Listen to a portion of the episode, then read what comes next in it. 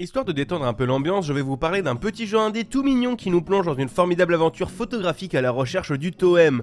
Et les heureux fournisseurs de cette formidable histoire sont Something We Made et c'est sorti le dix-sept septembre deux mille vingt et un. Dans cette aventure, vous incarnerez un modeste enfant qui décide de partir explorer le monde à la recherche du Toem, dont sa grand-mère lui a conté l'histoire et narré la beauté. Elle vous donnera aussi un appareil photo pour que vous puissiez immortaliser ce moment unique. La base du gameplay sera donc liée à cette mécanique d'appareil photo. Dans chacune des zones, vous devrez réaliser un certain nombre de bonnes actions, comprenez ici des quêtes données par des P N J pour pouvoir voyager gratuitement en bus jusqu'à la prochaine étape de votre périple. Les quêtes confiées seront plutôt variées, entre des gens à aller secourir perdus dans la montagne, des tags à photographier aux quatre coins de la ville pour se faire accepter par une bande de jeunes ou simplement prendre une jolie photo de votre grand-mère. Certaines des quêtes vous donneront aussi accès à de nouvelles capacités comme le fait de pouvoir mettre des effets sur vos photos, un trépied pour pouvoir prendre des photos à distance ou simplement des vêtements permettant de personnaliser votre perso mais aussi d'accéder à des lieux spécifiques. Certaines quêtes reviendront aussi plutôt régulièrement comme la guilde des défis photographie qui vous donnera des thèmes un peu obscurs à illustrer d'une photo ou encore l'élément important de chaque zone que vous pourrez immortaliser dans votre carnet. J'ai été vraiment surpris de la qualité du système de prise de photo. Déjà, j'ai joué au jeu sur PlayStation cinq et il a été super bien porté. Vous pouvez utiliser le gyroscope de la manette pour tourner la caméra et les gâchettes adaptatives sont utilisées pour donner la sensation d'un réel déclencheur. Mais surtout quand vous ciblez des éléments, le jeu vous montre bien quels éléments de la photo il enregistre dans l'image. Comme ça, pas de moment de « mais est-ce que j'ai bien pris en photo ce truc au premier plan ?» Et tout est vraiment smooth. Et également, la D A est vraiment impeccable, le jeu est intégralement en dégradé de gris